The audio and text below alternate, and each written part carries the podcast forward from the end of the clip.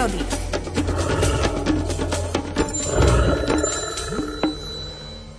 Na potulkách výsostným veľkofatranským územím Hlucháňov som párkrát natrafil náhodou i na ich hniezda. Moja radosť bola vždy veľká, keď som sa stretol v júni s následkami hluchánieho tokania v podobe znášok alebo hluchánčeniec. Nájdenie hluchánieho hniezda i z násadov má pre mňa vždy veľkú cenu, lebo mi ponúka možnosť dozvedieť sa zasa niečo zo súkromia hluchánice. Keď sa mi naskytne taká príležitosť, Strávim v blízkosti hniezda pár dní a skúmam režim dňa osamotenej kvočky. Jeden rok som v máji pod skalnou Alpou našiel čírou náhodou hluchánie hniezdo. Ako som sledoval početnosť vtákov v pralese, niekde cestou mi z ruksaka vypadla porastová mapa. Zistil som to až na hrebienku, ktorým možno zísť k chatke na Kladnitej. Nechcel sa mi veru vracať 3 kilometre nazad a pozerať, kde mi vypadla. Mapu som však potreboval a tak som sa voľky nevoľky vybral pátrať, kde som ju stratil. Mal som šťastie, že som ju mal v igelitovom obale, ktorý sa leskol v slnečných lúčoch. Nebol by som ju veru inak našiel, lebo ležala až niekoľko metrov pod chodníkom. Ako som schádzal k nej, Odrazu spod hlboko zavetveného smreka vycupkala hluchánica, predstierajúca zlomenie krídla. Ty ma veru simulovaním neoklameš, hovorím si v duchu. Podídem k smreku a tam, tesne pri kmeni medzi koreňovými nábehmi, útulnučká jamka a v nej sedem vajíčok. Nesmierne som sa tomu potešil a rýchlo som sa vzdialil. Schoval som sa do hlúčika mladých bučkov, ktoré rástli na malej svetlinke. Čakal som asi 10 minút, keď sa hluchánica objavila a pomaly, pozorne sledujúc okolie, prišla k znáške. Najskôr sa na ňu dívala, ako by vajíčka rátala. Potom ich jedno po druhom trošička poprekrúcala a napokon na ne zasadla. Pohniezdila sa, našuchorila perie. Na ostatok sa upokojila a do poli prižmúrila oči. Tížko som sa pobral späť, rozmýšľajúc o tom, ako dobre, že som tam mapu stratil. Nechápal som však, a asi to ani nikdy nepochopím, prečo mi mapka vôbec musela vypadnúť. A keď už vypadla, prečo práve na tom mieste a nie pár metrov vyššie alebo nižšie?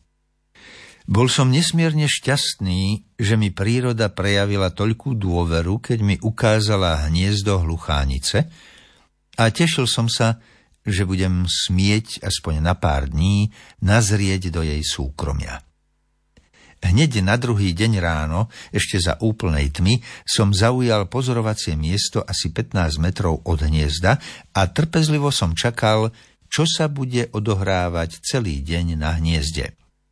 Keď sa rozbrieždilo, hluchánica už bola hore. Sedela našuchorená na znáške, len sem tam sa trošičku nadvihla a pohniezdila. Približne hodinku po svitaní vstala a pomalým krokom sa pobrala do porastu. Zbierala si poživenie. Od násady neodišla ďaleko, takmer ustavične ju mala na očiach. Raňajky trvali hluchánici asi 20 minút. Medzi tým si však ešte sem tam povystierala krídla a nohy a prečisťovala si perie. Keď sa vrátila k hniezdu, najskôr vajíčka poprekrúcala a až potom na ne zasadla. Párkrát sa ešte pohniezdila, prikotúľala tie, ktoré nezakrývala a prestala sa mrviť. Na násade takto sedela až do obeda. Zavše sa však pohniezdila, nadvihla a naprávala vajíčka. Cez obed si vyšla na dlhšiu prechádzku. Vtedy sa mi stratila ísť dohľadu, takže hniezdo zostalo bez ochrany. Bože, uchovaj, aby ho tak teraz objavila kuna, či vše vysliediace lúpežnícke krkavce, modlím sa v duchu. V pamäti mám obrázky zničených násad, kde sa hostili krkavce i kuny, ktoré niekedy nedovolia, aby sa hluchánici vykluli hluchánčence. Tá sa nič netušiaca vráti po nevyhnutnej krátkej prestávke k hniezdu, kde ju čaká doslova spúšť po nevítaných hosťoch. Príroda vie byť niekedy aj veľmi krutá. V dobrom aj v zlom budeš moja, rany tie sa s tebou zhoja. Keď je slnko, keď je zima, ty si moja domovina. Hej, hej, hej, hej, sokoly z výšky hľadia na to všetko, čo nás bolí. Zvoň, zvoň, zvoň nad krajinou, rozliehaj sa letom, zimou. Hej, hej, hej, sokoly z výšky hľadia na to všetko, čo nás bolí. Zvoň, zvoň, zvoň nad krajinou, rozliehaj sa, zvoň, zvoň, zvoň. Láska moja, kraj môj drahý, tu sme boli chlapci malí. Raz ma nájdeš pod tou hlinou, letia vtáci nad krajinou. Hej, hej, hej, hej, na to všetko, čo nás bolí. Zvoň, zvoň, zvoň nad krajinou, rozliehaj sa letom zimou. Hej, hej, hej, hej, sokoly, z výšky hľadia na to všetko, čo nás bolí. Zvoň, zvoň,